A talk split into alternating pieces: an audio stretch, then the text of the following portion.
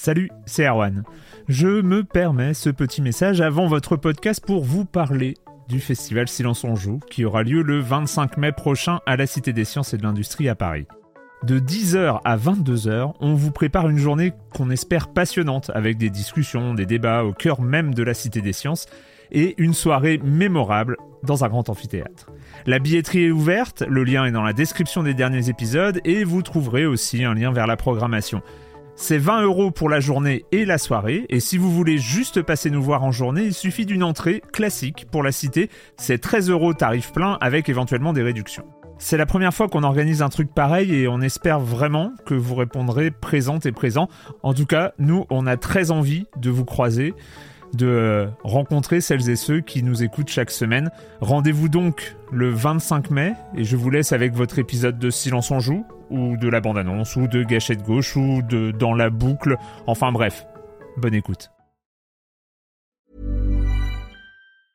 I'm Sandra, and I'm just the professional your small business was looking for. But you didn't hire me because you didn't use LinkedIn jobs. LinkedIn has professionals you can't find anywhere else, including those who aren't actively looking for a new job but might be open to the perfect role, like me. In a given month, over 70% of LinkedIn users don't visit other leading job sites. So if you're not looking on LinkedIn, you'll miss out on great candidates like Sandra. Start hiring professionals like a professional. Post your free job on linkedin.com/achieve slash achieve today. Silence on joue, Erwan Cario, bonjour.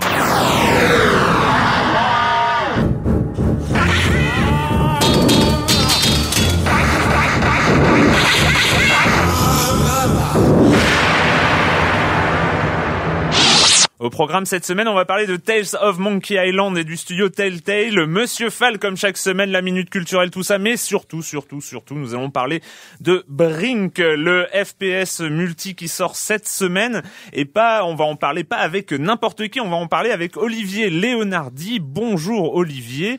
Bonjour. Donc, qui est directeur artistique donc du titre chez euh, chez Splash. Splash Damage. Voilà, c'est Splash Damage. Euh, on revient, on va on va parler avec toi, mais je vais commencer en accueillant deux de mes chroniqueurs favoris, Clément Apap de Sens Critique. Bonjour Clément. Bonjour. Et Patrick Helio de Regamer.fr. Bonjour Patrick. Bonjour, Euh, Erwan. on commence avec toi Clément avec euh, World of Warcraft. Ouais, avec une news euh, qu'on attendait, enfin peut-être fébrilement, mais en tout cas, en tout cas, ça y est, les abonnements euh, de WoW diminuent. Alors euh, ça reste énorme, hein, ils diminuent de 5%. Hop, je rallume mon truc parce qu'évidemment, il s'est passé. euh, Combien? 6 ans, non, c'est ça? Ouais, à peu près. Ça commence seulement à diminuer? Ouais, de 5%, et donc il leur reste 11,4 millions d'abonnés. Bon, ça va, ils sont, Ils sont pas trop à ils plaindre. sont hein. tranquilles. Mais comment il explique? Donc il y a le président de Blizzard qui indique, Mike euh, Morem. voilà, qui indique de façon euh, assez perspicace que les joueurs de WoW commencent à bien connaître le jeu avec les années et que donc ils consomment les extensions euh, plus vite euh, que, précédemment. Et donc sa solution, c'est de sortir plus rapidement, euh, plus d'extensions.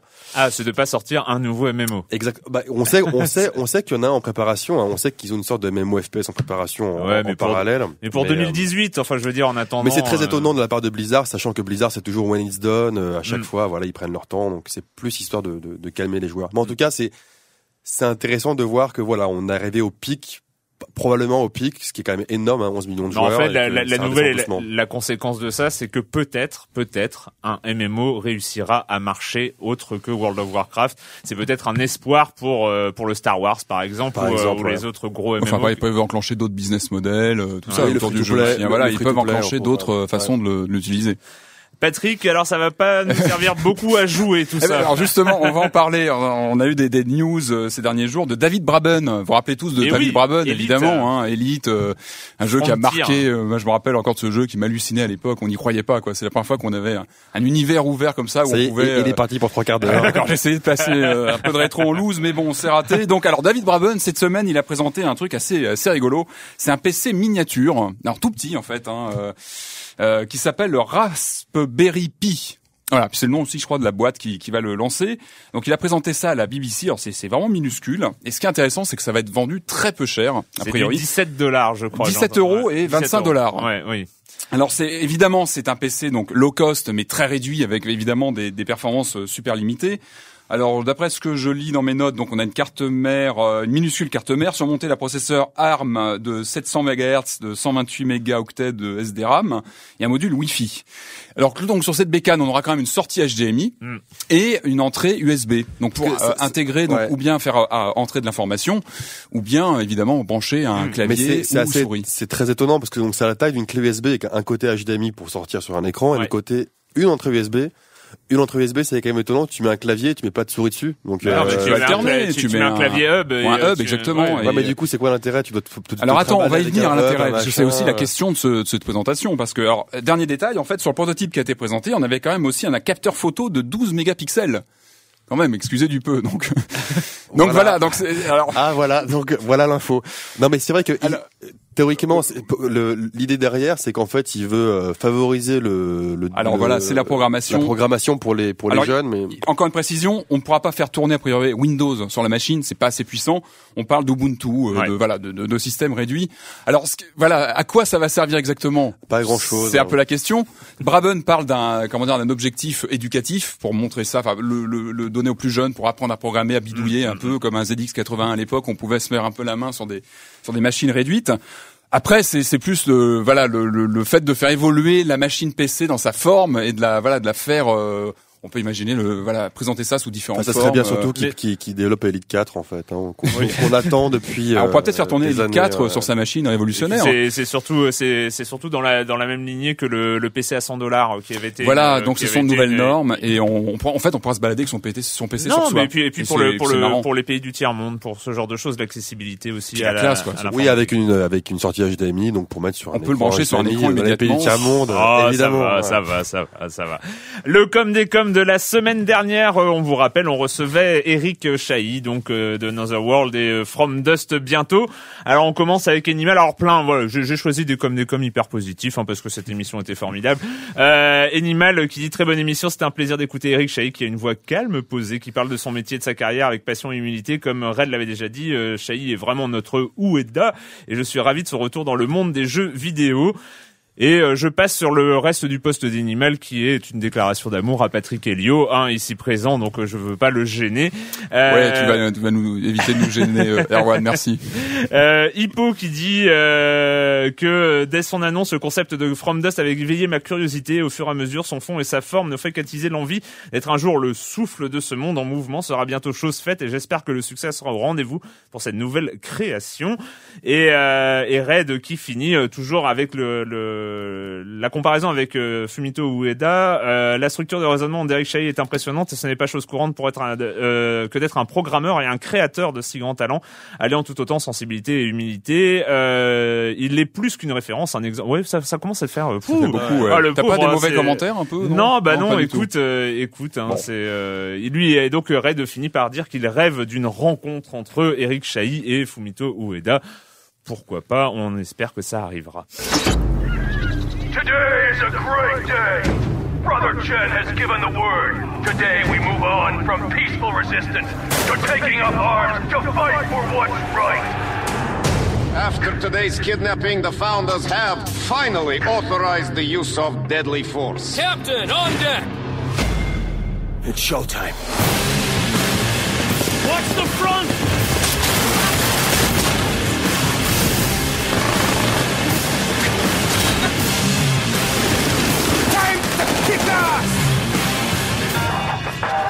Brink, euh, sorti cette semaine sur euh, Xbox 360, euh, PS3 et PC.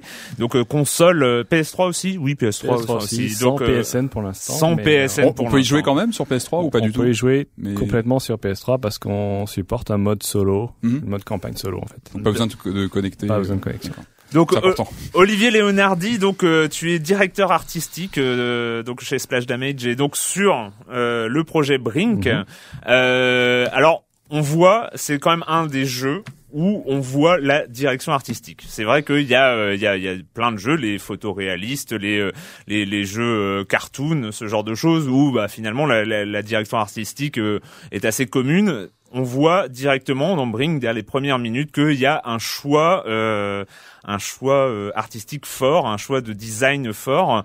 Euh, comment ça t'est, euh, qu'est-ce quel a été ton objectif en, en faisant ces choix-là? Et peut-être qu'est-ce que tu peux nous les décrire plus précisément? Disons qu'il y, y, y a, un choix qui est, qui est clairement euh, une un positionnement du produit dans, sur un marché qui est déjà inondé par des, des first-person shooters qui ont en gros un thème, euh, bon, c'est militaire, ça se passe plus ou moins au Moyen-Orient, il y a un petit peu, enfin, on a mangé de la Corée du Nord pendant pas mal de temps. Mm. euh, donc, euh, moi, quand j'ai rejoint euh, Splash Damage, le projet était au C'était quand, tout, pardon tout- tu, tu as rejoint quand J'ai le... rejoint en mars 2008. D'accord. Euh, Donc le jeu était pas encore le lancé. jeu n'était pas du tout lancé. Il y avait une idée de, de, la trame narrative et il y avait euh, un, un setting, on va dire. Donc en fait, le cette île arti- artificielle qui euh, qui au départ était un espèce de projet vert euh, autosuffisant qui était euh, capable de prouver que qu'une société pouvait vivre en en autarcie. euh. Donc le design est venu après quelque part. Ah, Enfin, Bah, n'était il- pas la première étape dans le développement. Il y a deux choses qu'il faut séparer, c'est le, le contenu, qui est Mhm. donc la- le, le, le design effectivement de tous les éléments, l'architecture, comment est-ce que tous les objets ont été designés, et le style graphique qui qui qui est en gros à rajouter par dessus. Donc le style Mhm. graphique effectivement, il est très très différent du reste. Et puis nous, euh, l'objectif principal, c'était de faire en sorte que les gens commencent à parler du jeu avant qu'ils aient vu aucun aucune vidéo de gameplay, juste par le visuel qui sortait tellement de la norme par rapport aux jeux qui sont faits. euh, euh, actuellement dans, dans ce type de jeu euh, shooter multiplayer. Alors, comment tu le définis justement ce, ce look? À, à- à- à moitié réaliste, à moitié cartoon Enfin, comment tu, tu le définirais? J'ai réussi à trouver une formule, en gros, qui est le- une réalité exagérée. Mhm. Donc j'ai des, des inspirations qui viennent par exemple de la peinture hyper réaliste. Hmm. Pas, pas vraiment dans la dans, dans l'imitation de, de, de, de ce que la peinture hyper réaliste fait, mais dans les procédés qui sont utilisés. Comme il y en a un qui est le plus utilisé, c'est euh, les euh, changements d'échelle. Donc le changement d'échelle, ça fausse la perception donc, de, de, de la réalité. Euh, c'est exactement la même approche qu'on a utilisée quand on a commencé à designer les personnages, les visages Mhm. des personnages, euh, les vêtements, la façon dont on grossit l'échelle des, des, des zips, des poches, des Ouais, détails les sur un- visages, les- des, des- voilà, des, des visages, euh, même le tissu, on grossit Mhm. un petit peu la trame des, des, des tissus. Donc tous ces éléments donc donnent cet aspect assez unique qui, qui effectivement s'approche un petit peu de la, la caricature. On a essayé de rester quand même loin de la caricature. Ça doit être, ça doit être un, un dosage pas forcément facile à pas forcément facile, pas tomber dans le cartoon euh, et pas tomber dans le... euh, j'ai, depuis j'ai lu pas mal de commentaires. euh, ok, ça me rappelle un gars de, de- des Guignols de l'info.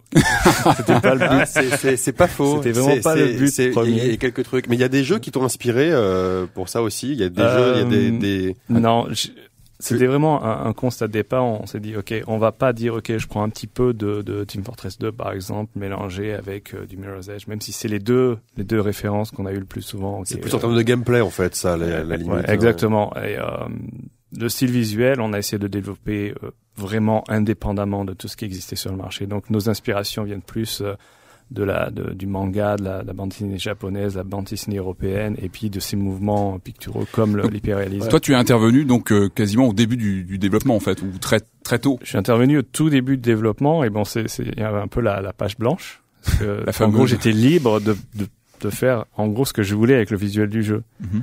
J'avais des, des euh, les managers du studio qui disaient, ok, peut-être vaut mieux la jouer un petit peu plus sûr, on va faire du photoréalisme. Et Non, parce que Brink, qui va arriver sur un marché qui est déjà plein de first-person shooter, Mhm. il faut qu'on trouve un moyen de se démarquer dès le départ. Donc, euh, j'ai poussé assez fort pour ça et les premiers euh, échos qu'on a eu quand on a présenté le jeu à l'E3 2009, c'était Mhm. tellement po- positif que bah, c'était vendu quoi. Mais donc, ce qui est assez rigolo dans, ton discours, c'est que on a l'impression que pour une fois, la contrainte marketing a servi la créativité. C'est vrai qu'on entend beaucoup plus le, côté, euh, ben, la contrainte marketing, c'est de rentrer dans des cases et de choses comme ça. Et donc peut-être, c'est, c'est, l'impression que c'est, c'est toi, peut-être par ton discours, qui a réussi à inverser la, la, la chose en disant à, à tes boss, bah écoutez, oui, euh, on- la contrainte marketing est là, mais en fait c'est peut-être plus intelligent de se démarquer. Et finalement, t'as gagné ta liberté créative sur un discours marketing. C'est quand même super original. Même euh, comme si par- visiblement le 3 2009 a été décisif quand même. Les retours. Exactement. Et C'est ça, il y avait. un- Le 3 2009 aurait pu dire, écoutez, les, Ça, les ça réactions sont, tout, ouais. toutes, sont toutes négatives. Il va falloir Et revenir à quelque chose d'un petit peu plus euh, Donc, tu avais- plus photoréaliste. quoi. Ouais, Donc ça, c'est ça aurait pu. euh, c'est une espèce de jeu de poker où j'ai misé sur quelque chose. Et bon, j'ai gagné la mise sur ça, quoi. Mais donc, ouais, c'est, c'est assez gratifiant pour un directeur artistique parce qu'on a la, la, le total contrôle du, du visuel du jeu depuis la, la, la, phase de conception, quoi. Il y a plusieurs spécificités euh, à Brink. L'une d'entre elles, c'est justement de pouvoir euh, avoir une personnalisation très très très poussée en fait de, de ces personnages. Comment vous avez réussi avec euh, autant de choix possibles à garder une cohérence euh, en fait à- artistique. Parce qu'effectivement on a beau tout essayer il y a rien qui semble euh, on va dire euh, pas en place ou qui fasse bizarre etc comment vous avez réussi avec autant de choix différents à, à avoir une cohérence globale? Ça, c'est, euh, c'est vraiment une approche qu'on a eue dès le départ quand on a, on a pensé au système de customisation des personnages. C'était que, OK, comment est-ce qu'on va faire que, pour que le style ne soit pas dilué dans cette customisation et, et qu'on arrive à faire un résultat très générique à la fin parce que, au bout d'un moment, quand on fait euh, un, un pantalon, pantalon numéro 3 et 4 vont peut-être se ressembler un peu, quoi. Donc, il n'y a pas vraiment de variété suffisante pour que le joueur soit intéressé à prendre l'un ou l'autre. Co- comment ça, bah, comment, comment ça se passe concrètement? Tu écris une bible avec euh, les lignes directrices sur le, bah, sur l'univers artistique du, du jeu? Comment ça se passe? Ouais, Tu- et bah, Il y, a, il y a une bible effectivement qui est écrite et qui, qui en gros dresse les, les, les, les- les grandes directions de la direction artistique en ce qui concerne la, la production des niveaux de jeu, la production des personnages, des armes. Mais dans le cas de la, la, la, la customisation, ce que j'ai fait, c'est j'ai écrit une, une espèce de biographie rapide pour 10 archétypes de personnages pour chacune des factions. Donc on se retrouve avec 20 personnages totalement uniques. Donc ce que j'ai fait, c'est j'ai pensé à qui ils étaient, quel était leur passé, pourquoi ils porteraient ce genre d'équipement. Donc on se retrouve avec 20 personnages complètement uniques. avec des, ouais, des personnalités. euh, Exactement, des personnages qui peuvent qui peuvent être euh, qui peuvent en fait attirer les joueurs et donc euh, les joueurs disent OK, je vais prendre ce gars-là parce que j'aime beaucoup son look. Mais après chaque élément de ces archétypes sont totalement interchangeables avec les autres.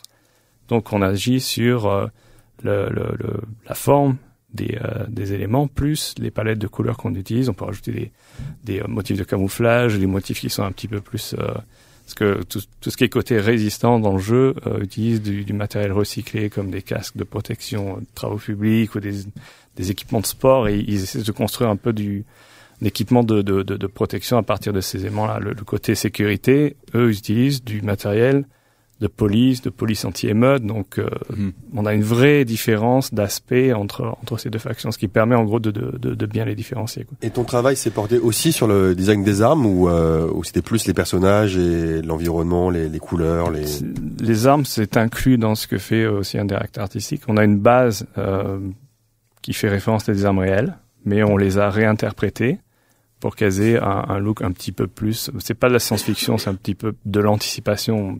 Quand on rejoint le jeu dans Brink, on est en 2045, donc c'est quand même assez proche. On dit dans l'histoire que le, l'arche, euh, l'île, artificielle a été euh, en gros construite au large de, de San Francisco dans les années 2010-2011, donc c'est maintenant. quoi. Donc on n'est Mm. on n'est pas vraiment projeté très loin dans le futur et quand on a de- on a dû designer exactement tous les éléments, on s'est euh, inspiré par exemple pour l'architecture avec tout ce qui se fait à Dubaï en ce moment qui Ouais, est sur les tours, qui ont une petite ouais. tendance futuriste, mais parce que tout le monde, en fait, à Dubaï, c'est un peu la fête euh, des architectes, quoi. On fait ce qu'on veut. Euh, donc, on avait deux Crédit illimité. Et, Exactement, hop. crédit limité, le projet est plus fou. Euh, on avait deux architectes euh, desquels on s'est inspiré, qui sont Santiago Calatrava, parce qu'ils travaillent sur des, des formes organiques, mais un petit peu qui ont des, des formes un petit peu squelettiques, avec du rythme vraiment bien précis dans, dans son architecture. Et euh, une architecte s'appelle euh, Zaha Hadid, qui, qui, elle, fait des projets complètement barrés en termes de forme, d'ailleurs, qui sont tellement que la plupart de ces projets sont refusés parce que c'est tellement futuriste que ça, ça, ça désarçonne tout le monde, mais pour un jeu, c'est super intéressant. Donc, euh, Mhm. c'est pour l'architecture, c'était vraiment notre, notre inspiration. Et ça, c'était les architectes que tu connaissais déjà, ou alors tu, te- tu as fait un travail de recherche spécifique euh, pour l'univers? C'est des architectes que je connaissais déjà parce que c'est, c'est, c'est un genre d'aspiration personnelle pour ce genre de design. Mais après, effectivement, on s'est dit, OK, euh, qu'est-ce, que- qu'est-ce que je ferais si je devais designer une île artificielle maintenant? J'irais m'adresser aux meilleurs architectes qui ont les formes les plus futuristes, et aux meilleurs designers d'objets. C'est-à-dire que tous les, jeux, les objets dans le jeu aussi sont designés. On utilise peu de références directes à des objets existants. Mm. Donc, D'accord. On redesign tout aussi. D'accord. Est-ce qu'il y a eu des compromis que tu as dû faire en cours du développement en termes de, de look, de design? Est-ce qu'il y a des choses que tu as dû revoir, réduire ou... Il il y en a pas eu en termes de design, mais il y en a en termes de contraintes techniques. par rapport aux consoles? Par rapport aux consoles, exactement. Splash Damage a un passé de développeur de jeux PC multiplayer et vraiment euh, qui s'adresse en gros à la scène hardcore. Les Quake, euh, etc. Exactement, des gens qui sont habitués à jouer souris clavier, euh, qui Avec des qui- machines surboostées. machines euh, surboostées qui sont aux paramètres près pour qu'ils ont ils aient le meilleur serveur dédié, puis les meilleurs Mm. contrôles, le meilleur euh, on dit field of view pour que en gros Le ouais. FOV on, Ouais. on autorise le, le changement du FOV jusqu'à 110 degrés alors que par défaut c'est plutôt 60-70 mais tout le monde veut jouer en 110 degrés parce Les vrais la- joueurs, les joueurs PC, bien évidemment.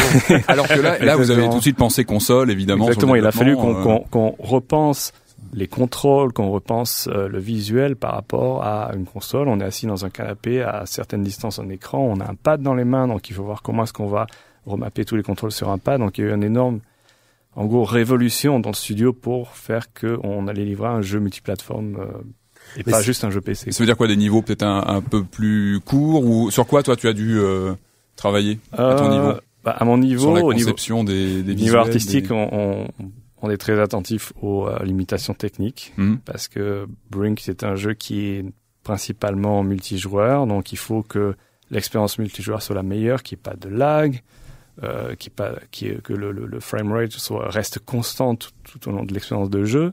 Ça, ça apporte énormément de contraintes, ça en apporte tellement que certains studios décident d'utiliser deux moteurs différents pour gérer la partie Mm. campagne solo et la partie Ouais. multijoueur. Donc ça, nous, on, on a une approche qui est complètement différente où on mélange l'expérience solo et l'expérience multijoueur. C'est-à-dire que c'est une transition plus douce entre une expérience solo pour les gens qui aiment pas trop se faire tuer 200 fois la première fois qu'ils rejoignent une partie euh, multijoueur. Donc ils vont apprendre des mécaniques qu'ils vont pouvoir utiliser directement dans la partie multijoueur parce que c'est exactement la même euh, Mhm. expérience. avec des bots, et etc. Exactement. Avec la simulation de. Et- et une euh, une des, des spécificités du jeu, c'est justement euh, l'aspect parcours. C'est-à-dire qu'en fait, on peut sauter selon son archétype plus ou moins haut, on peut courir plus ou moins vite, on peut glisser. Enfin, on peut vraiment utiliser les éléments du décor. Et ça, pour un directeur artistique, c'est c'est un peu nouveau. Est-ce, à quel est-ce que à quel point c'est des game designers qui ont fait ça? À quel point toi t'as pu euh, euh, t'as pu dire parce qu'avant tu pouvais dire bah tiens ce mur là va faire 2 mètres 50 parce que je l'ai décidé. Là, il y a quand même du game design qui rentre dedans parce qu'un mur de 2 mètres, pas chaque personnage peut le franchir. Donc à quel point en fait, tu as dû travailler avec des game designers sur l'aspect euh, parcours Ah. en fait euh, du jeu? Pour un directeur artistique, le, dialogue, il est au niveau de la restitution de la sensation de, se déplacer dans un niveau.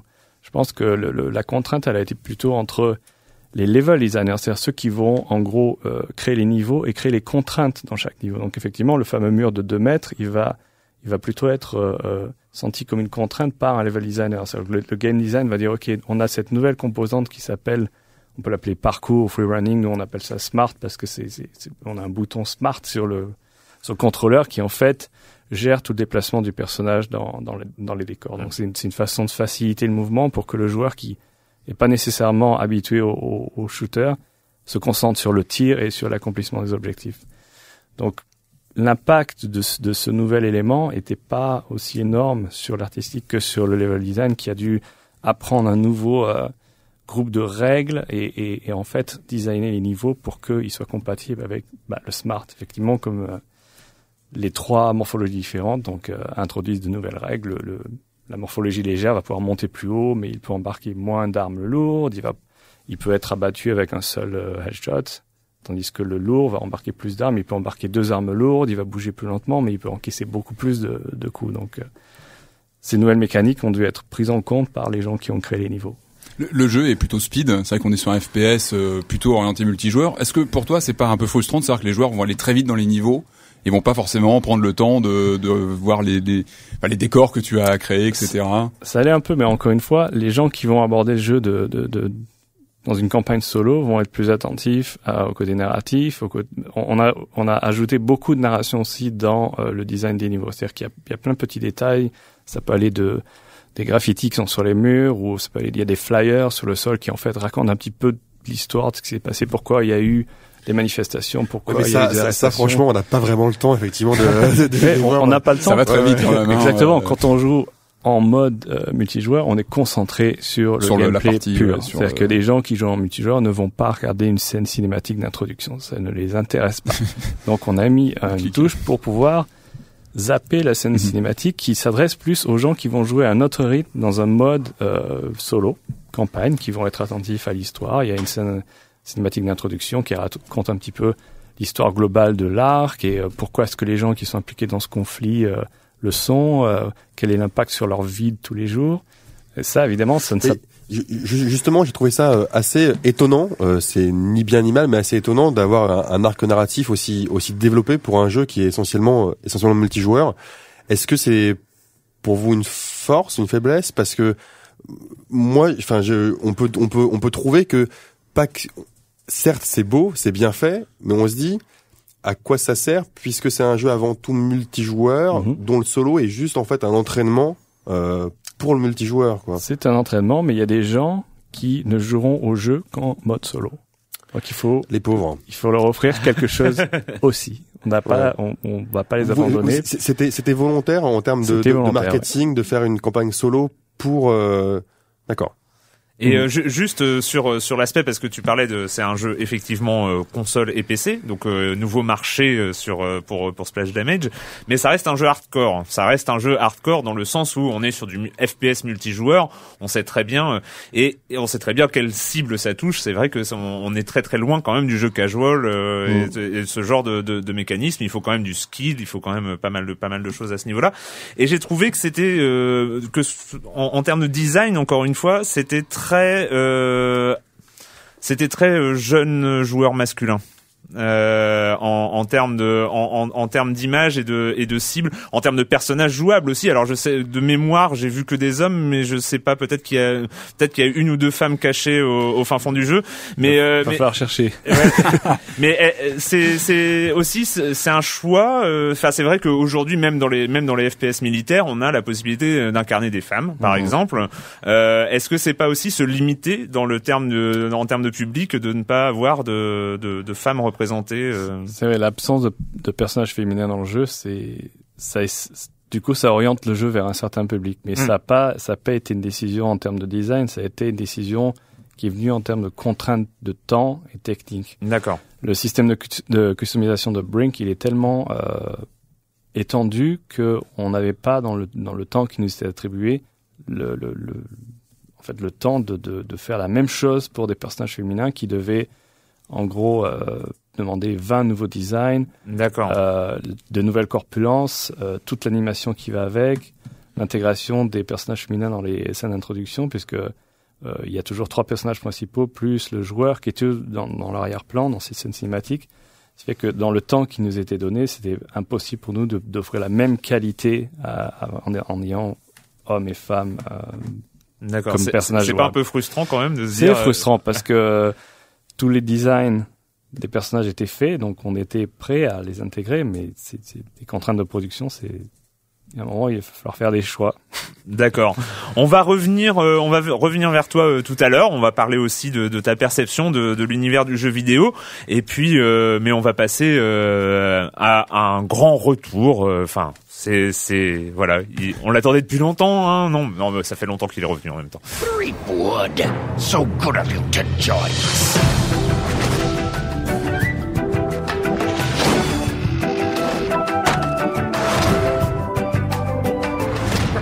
Meet your frosty carbonated maker, LeChuck. Ahoy there, me hearty! Oh, my dude!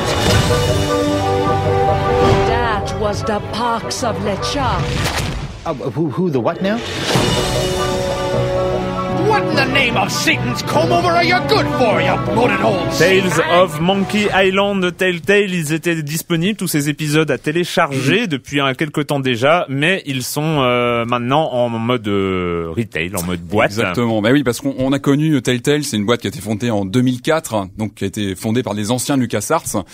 Alors je crois que l'histoire c'est qu'ils avaient travaillé sur le Sam Max qui était prévu chez donc chez LucasArts à l'époque, qui a été annulé entre deux. Ça c'est bien malheureux parce que LucasArts a décidé d'arrêter tous les jeux d'aventure euh, ce qui avait quand même fait euh, en partie sa renommée à l'époque. Et donc un, un studio s'est recomposé entre deux, donc avec des anciens, des anciens LucasArts, et s'est mis, s'est vraiment posé sur le créneau du jeu d'aventure Par en épisode. optant- voilà, pour ce format par épisode qui est plutôt plutôt intéressant parce que c'est à dire qu'on peut acheter euh, des, des épisodes à, à moindre coût euh, en téléchargement et donc euh, avoir droit à plusieurs épisodes avec qui sont autonomes en fait. Il Mm. faut bien le préciser. Donc le dernier qui vient d'arriver parce que Focus, l'éditeur Focus qu'on connaît bien pour ses jeux PC d'aventure, etc., a signé un, un partenariat avec Telltale pour les sorties en boîte physique des jeux en France. Ouais. Voilà. Et le, le dernier titre concerné, donc, c'est le Tales of Monkey Island. Donc, alors évidemment, on va pas représenter Monkey Island. On vient d'entendre le- la fameuse musique, évidemment, qui nous fait tous euh, chaud au cœur, évidemment. Donc, alors, évidemment, c'est une euh, donc c'est une série mythique. On va pas revenir là-dessus. J'en ai déjà parlé plusieurs Tu fois. peux, hein, allez, euh, revenons. Non, non, je déconne. Ah, t'es sûr ça, ça- ça peut se faire. Donc, euh, donc voilà, on retrouve ici donc sur une galette les, les, les différents épisodes de la série qui étaient sortis il y a maintenant quelques années, je crois, en, en téléchargement. Donc pour les fans, c'est du bonheur hein, de se retrouver dans le dans l'univers, de replonger dans l'univers donc du, du fameux euh, Threepwood. C'est voilà, on connaît bien, euh, c'est- toujours euh, toujours très sympa. Euh, donc plusieurs épisodes compilés ici, plus besoin de télécharger. On a euh, donc euh, plusieurs histoires qui se bah, qui tournent autour du, du mythe euh, De la- la l'île des singes. de la guilde des singes exactement Ouais. et euh, et voilà donc ça s'inscrit vraiment dans cette dans cette dans cette série donc euh, de cette série de jeux euh, Ciné Telltales Mais on retrouve en fait, c'est là où il y a la, pa- la paternité avec LucasArts, c'est-à-dire qu'on retrouve le côté euh, énigme foireuse, enfin énigme Eh oui. bancale avec des objets complets, c'est de n'importe quoi, l'humour euh, évidemment. alors c'est truffé Euh, de gags évidemment et c'est là qu'on peut on retrouve évidemment le On en la- est à la 12 touche. évidemment depuis le début de cette chronique, hein, tu sais. Je, je les comptais, je les comptais. tu, tu viens- tu- tu- Foiré. Donc, on on retrouve vraiment le, le- donc la, la, la marque LucasArts. Alors évidemment, les puristes, les puristes vous diront que ça ne vaut évidemment pas les deux premiers Monkey Island qui sont mythiques. J'en parlais encore ce matin avec Léo de bah, d'Eurogamer qui lui est un puriste absolu des deux premiers et qui évidemment euh, bon et a plus de mal à jouer à ces, à ces versions.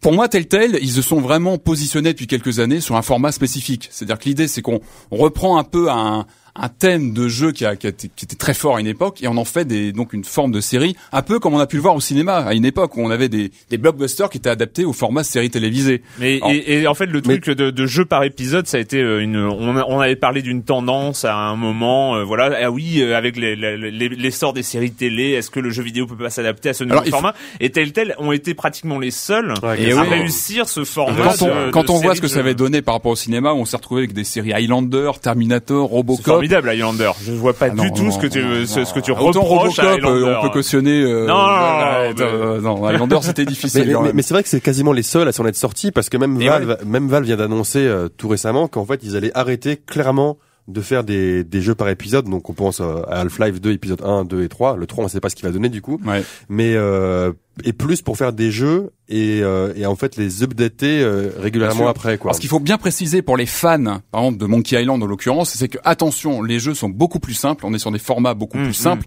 On traverse ce jeu sans grande difficulté, et les fans des deux premiers Monkey Island savent que c'était pas forcément le cas sur les jeux Grave. originaux. Donc Ah c'est ouais. plus pour les nouveaux joueurs que Je pour pense les. que l'idée, voilà, c'est de les- vraiment de, de, Ouais. bah, de permettre, et moi je trouve que c'est une bonne idée, hein, de permettre de faire découvrir le jeu d'aventure, bah, des gens qui n'ont pas forcément la culture de rester deux heures ou trois ou même plus sur une énigme un peu tordue. Et il faut se rappeler que Monkey Island, il y avait quand même des énigmes euh, pas évidentes.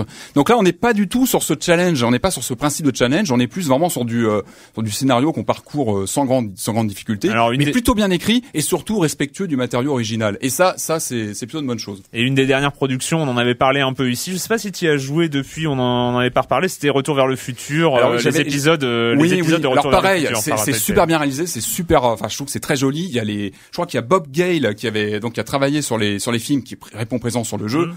Donc c'est bien fini, mais c'est facile. Ah. Donc voilà, quand on est un puriste, bon voilà. Mais on se laisse, euh, on se laisse bercer. C'est, euh, c'est vraiment sympa de retrouver ces univers. Moi, Monkey Island, j'ai, j'ai craqué. hein. Enfin, je, voilà, me retrouver en Monkey Island. Sans blague. Et moi, je trouve ça quand même supérieur au dernier, par exemple, les derniers Monkey Island qui étaient, enfin le 4, je crois que c'est le quatrième en 3D qui était pas, pas, pas ultime. Et il faut savoir que Telltale a plein de choses euh, en, dans le pipe. On parlait donc de Retour au futur. On est sur le quatrième épisode actuellement en téléchargement. Il y a une annonce concernant Walking Dead qui arriverait fin 2011. Donc ça, Erwan, je sais que ça va, tu vas suivre ça de près. Et puis on a aussi le troisième, la troisième saison parce que ça se vend en forme de saison, donc en version physique, de Sam Max qui arrive euh, fin mai sur PC en version boîte.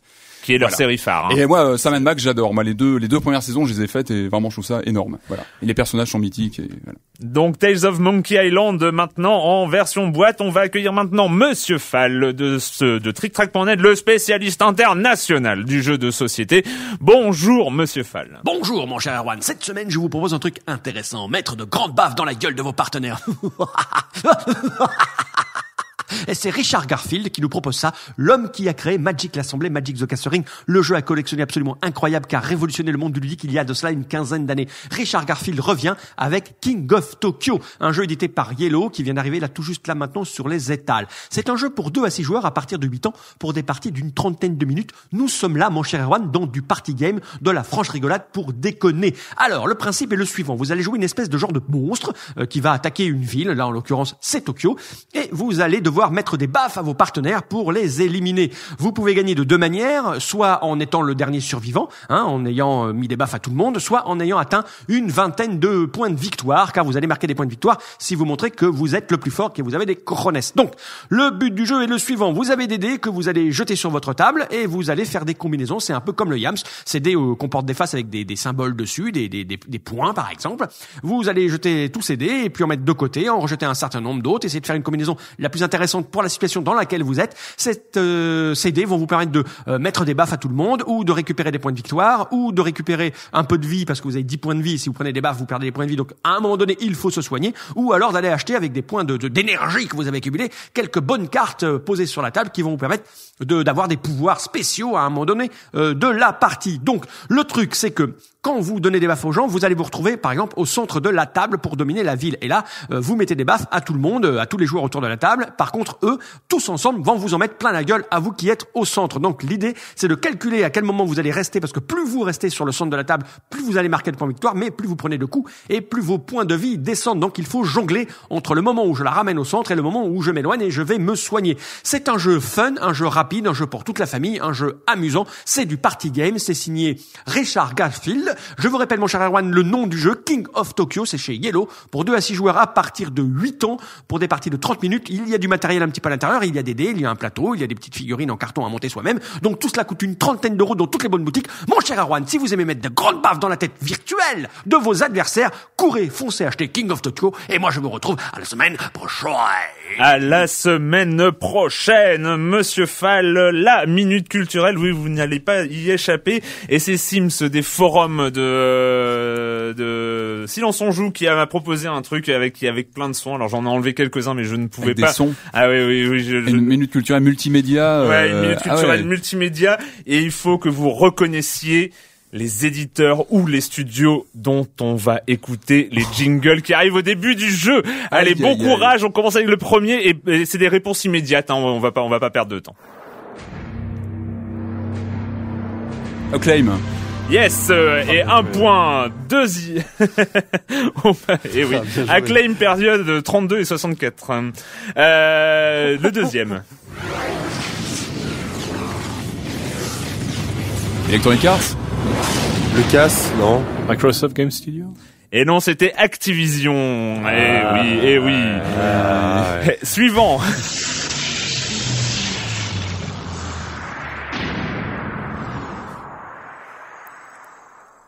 Ok, eh bien c'était Blizzard de période Ah bah Warcraft 2, Diablo 2. Ah ouais. Allez, On était suivant. Ah, euh, Capcom. Capcom, euh, années 90. euh, Capcom période 16 bits, bien joué Patrick. Allez, encore un. Capcom. Euh, Eh oui. 32 bits. Captain Ouais. versus version 32 bits. Ouais, on sent, on sent quand même. hein. Attention. Attention, vous êtes prêts Et le suivant. Capcom. Euh, non. Virgin, non. Ah, c'est pas facile, hein. Là, c'était Eidos, période 97-2000. Ah, ben oui, hein, quand même.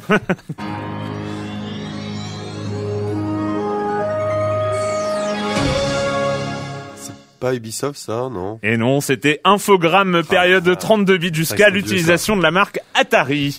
Bien.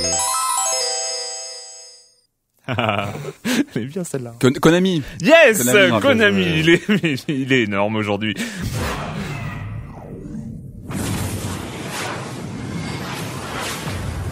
Activision, non? Non? Ça, c'est Microsoft Game Studio. Yes, Ah. un point pour Olivier, bien joué.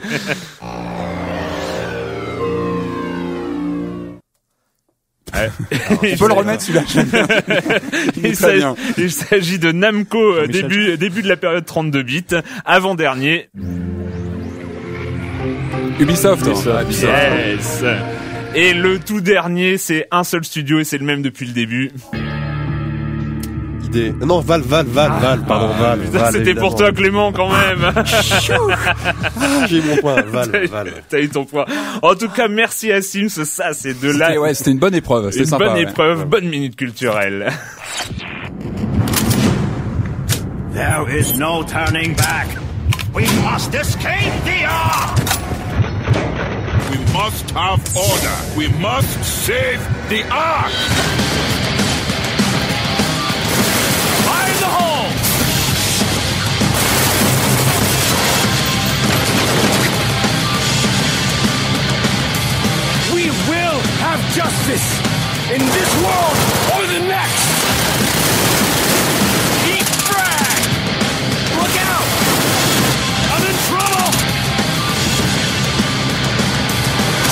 Donc euh, Olivier Leonardi, directeur artistique chez Splash Damage sur Brink, qui sort cette semaine.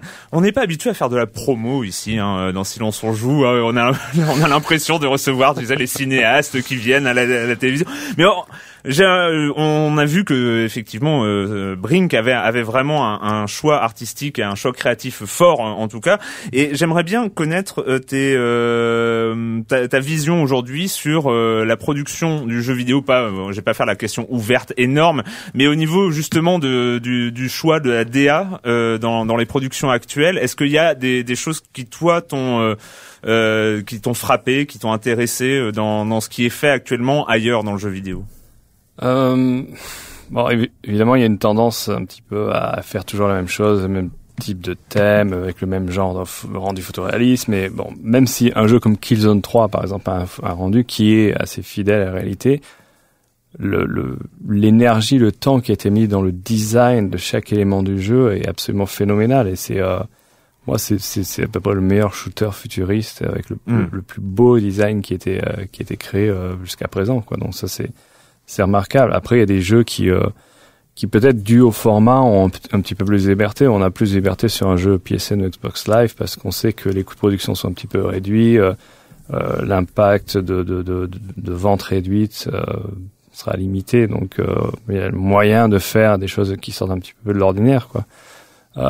Moi, je me, j'essaie plus de, de, de m'intéresser à comment est-ce que différents formats peuvent se parler euh, de, de, de, façon visuelle. Maintenant, on a des, des, supports qui, euh, qui peuvent en, gros supporter le même univers tout en étant euh, peut-être un, jeu iOS, un jeu Facebook, l'expérience qu'on peut avoir sur le sur l'Xbox Live par exemple. Et tous ces différents supports vont générer du contenu pour, par exemple, une partie qui va être jouée en ligne par une mission qui a été créée par quelqu'un qui joue peut-être à la version Facebook d'un jeu qui parle du même univers. Donc, Une sorte euh, de cohérence euh, y a- artistique a- entre plusieurs supports. pourquoi est-ce que quand j'éteins ma console, je dois sortir de cet univers-là? J'ai envie que si j'aime cet univers, j'ai envie qu'il continue dans, sur différents supports. Donc je vais prendre le métro, je vais jouer sur mon téléphone euh, support iOS par exemple, je vais pouvoir continuer à faire évoluer mon personnage. Je suis toujours dans le même univers, je participe à, à, à la même euh, à l'expérience, à, à la progression de mon personnage. Je suis dans un jeu Facebook qui peut être plus un méta-jeu qui contrôle euh, de- des, des missions euh, à un, un- à un niveau supérieur.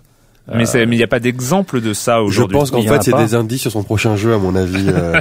Non, mais c'est quelque chose qui m'attire parce que on, on, on connaît, tout le monde a une- plus ou moins une composante multijoueur, même si souvent c'est pas adapté au jeu. Donc c'est juste parce qu'on sait qu'ok, on veut que la durée de vie d'un jeu soit étendue parce qu'on a cet euh, aspect multijoueur. Les joueurs vont continuer à jouer plus souvent, ils vont peut-être acheter du contenu supplémentaire. Donc il y a tout l'aspect euh, microtransactions aussi qui rentre en compte, mais ça reste quand même un univers qui est limité à une seule plateforme. Mais est-ce que c'est est-ce que c'est un concept euh, Là, on le voit. Moi, euh, quand tu disais ça, je pensais tout de suite euh, à Age of Empires qui va arriver sur Facebook. Il y a aussi un Civilization qui va arriver en jeu Facebook, ce qui est quand même bizarre à la base pour un Mm. Civilization, mais, mais il sera euh, enfin il sera très multijoueur, pas MMO, mais on pourra jouer à 200 joueurs en simultané. Est-ce que tu penses que c'est adapté aussi à d'autres types euh, d'IP comme un FPS Est-ce que tu penses qu'on peut Je pense si l'u- si l'univers euh, peut parler à ces différentes plateformes, oui, il y a raison de le faire. Si, si, si c'est juste pour faire un peu plus d'argent, je pense qu'il n'y a pas raison de faire des univers qui sont, qui sont faits pour ça. Donc, euh, effectivement, l'univers d'un, d'un FPS, il peut être assez grand pour se transformer en un jeu de gestion, par exemple, ou un jeu Ouais, où il ouais. suffit juste de faire des mini-jeux pour utiliser des crédits qui vont servir dans l'expérience euh, Xbox Live, par exemple. T'as dit quelque chose euh, tout à l'heure sur le, le- le fait que les petites productions avaient plus de liberté créative.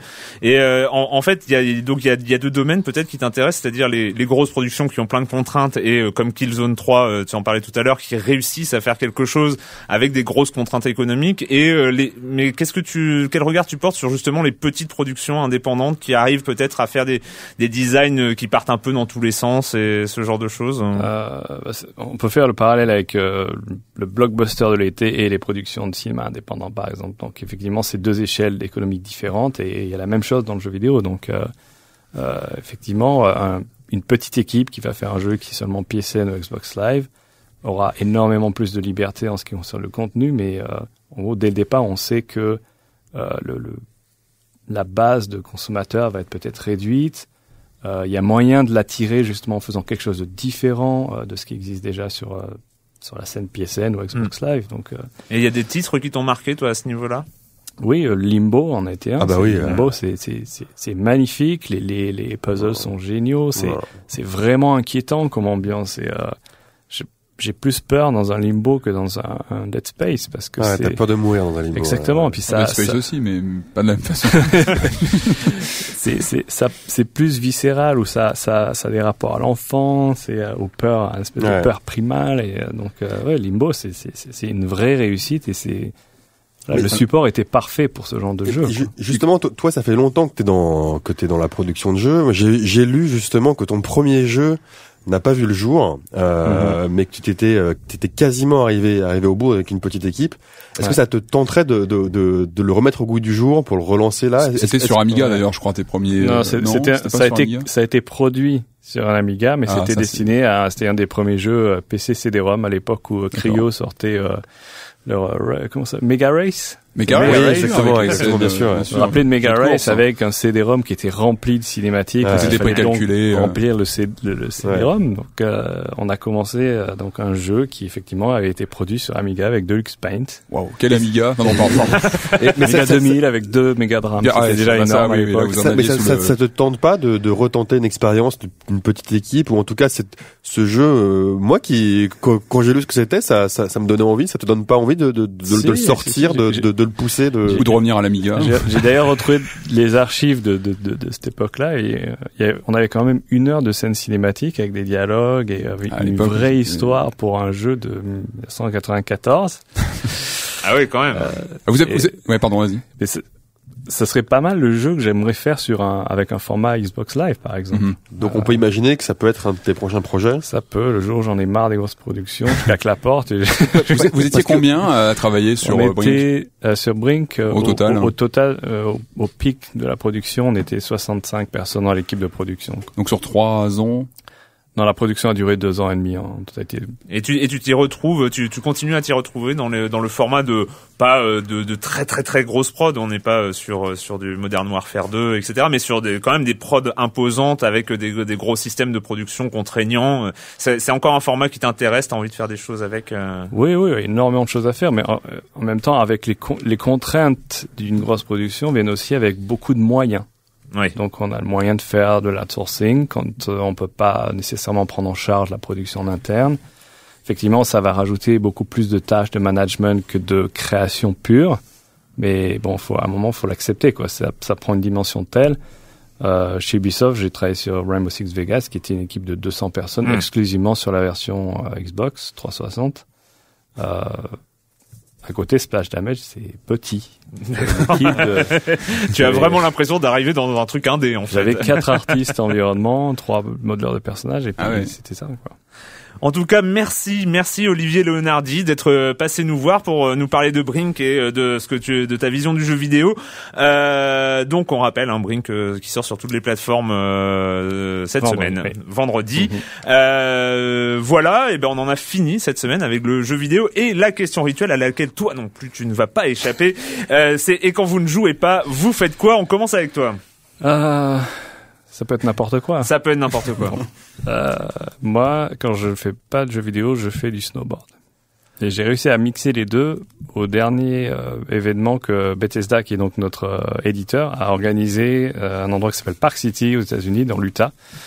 Donc, il y avait beaucoup de neige. On a passé deux jours avec euh, toute la presse mondiale, mais le dernier jour, j'ai réussi à caser une demi-journée de snowboard. il venait juste de neiger en plus, donc. Ah, donc euh, c'était pas pour rien que tu avais de, tes DA euh, sur euh, sur Sean White euh, snowboarding. Exactement. Ouais. Merci Bethesda pour mon petit snowboard. Clément, Euh, j'ai enfin pu jouer à un jeu dont Monsieur Fall avait parlé ici, qui s'appelle Earth Reborn, donc un jeu de plateau. C'était hallucinant. Euh, y a- sur la partie, il y avait marqué entre 45 minutes et 4 heures. 4 heures, c'était jusqu'à 4 joueurs pour les scénarios avancés. Moi, j'ai commencé le scénario 1 avec euh, mon ami Boubou. Euh, on a mis on a mis une heure on a mis une heure à créer le- à, à créer à faire le puzzle du, du jeu et trois heures après on avait fini donc voilà donc Earth Reborn on a mis quatre heures à faire un scénario basique donc on était euh, voilà le, le jeu vidéo c'est quelque chose le jeu de plateau c'en est une autre et c'est bien. et c'est et c'est pas mal du tout non non c'est pas mal du tout ouais. Patrick. Alors en général, c'est toi Erwan qui parle comics, mais moi des fois il m'arrive de hanter euh, un Oh peu les, les rayons. Ouais, Bouge-toi les oreilles s'il te plaît, parce que même quand je donne dans le comics, évidemment, je bon j'essaie de trouver des trucs un petit peu un petit peu spéciaux. Et alors moi je suis un grand fan de Batman. Alors moi ce qui Ouais. m'intéresse c'est de voir Batman dans les crossovers qui ont pu être créés. Et là ça peut faire très mal. Alors, c'est déjà mort de rire. non, non, non, mais en fait, j'ai découvert un Batman et Superman contre Aliens et Predator. Alors ça, c'est, c'est, c'est vraiment du, c'est du très très lourd. C'est du bon bis, euh, mais c'est plutôt rigolo. Le Batman Aliens se tient déjà mieux, où Batman se, se frite avec des aliens. Bon, c'est un peu en pleine jungle, et, mais bon, c'est quand même Batman. Euh, sinon, oui, je suis tombé sur un, un autre crossover qui s'appelle Gotham County Line Outre-Tombe, qui est plutôt rigolo et graphiquement intéressant parce que c'est, c'est Batman qui se retrouve euh, confronté à des zombies. ah bah euh, Voilà, donc euh, la boucle est bouclée. Et en, en- en fait, celui que je lis en ce moment, c'est Batman et Dracula, qui est évidemment le crossover ultime pour moi. Vous vous rendez compte Chaque page est tournée fébrilement. Il y avait eu un premier volume qui était sorti qui s'appelait Pluie de sang, euh, qui était euh, sympa au niveau de l'histoire, mais graphiquement un peu un peu daté. Pourtant, c'est pas très vieux. Et en fait, là, il y a un deuxième volume qui s'appelle L'héritage de Dracula, qui qui, qui, est sorti et qui, qui est mieux déjà. Et il y a un troisième aussi. Voilà. Et c'est intéressant. Non, franchement, ça se tient. Et sans faire trop de spoil, à la fin du premier volume, donc Dracula et enfin euh, non, Batman est, est mordu par Dracula et devient vampire. Et là, il y a un Sans vrai- faire trop de spoil. non mais voilà, c'était entendu, on le voit sur la sur la sur la jaquette et, et ça, ça se tient. Franchement, c'est intéressant et graphiquement, il faut aimer, mais ça tient. Tu me les Voilà. prêteras si tu veux. Cool. Mais je sais pas si. Enfin bon. Et ben moi samedi dernier j'ai été au Game Studies à la française. Donc euh, c'est euh, des chercheurs en sciences sociales et humaines qui parlent de jeux vidéo et en fait il y en a de plus en plus. Il y a même une chaire qui ouvre à Montpellier euh, consacrée uniquement aux jeux vidéo. Et euh, donc là on retrouvait un peu toute la crème des euh, philosophes, sociologues et divers chercheurs justement, dont Alexis Blanchet qu'on avait reçu ici, qui Tout était fait, là. ouais. Et c'était très très intéressant, beaucoup de beaucoup de choses. Et en fait, donc c'est l'Observatoire des mondes numériques et des, en sciences humaines, l'OMNSH, que vous ils ont un site web, vous pouvez retrouver et vous verrez ce qu'ils organisent. En tout cas, il y avait plein de choses et dont un certain Mathieu Triclot, je vous conseille, il y a euh, euh, la philosophie du jeu vidéo qui sort à la fin du mois et c'est un livre a priori, je ne l'ai pas lu, hein, donc euh, mais en tout cas vu le mec qui l'écrit, ça peut être très intéressant. Bon bah voilà, encore merci Olivier Leonardi. Merci à vous. Et nous, on se retrouve très bientôt pour parler de jeux vidéo sur Libé Labo.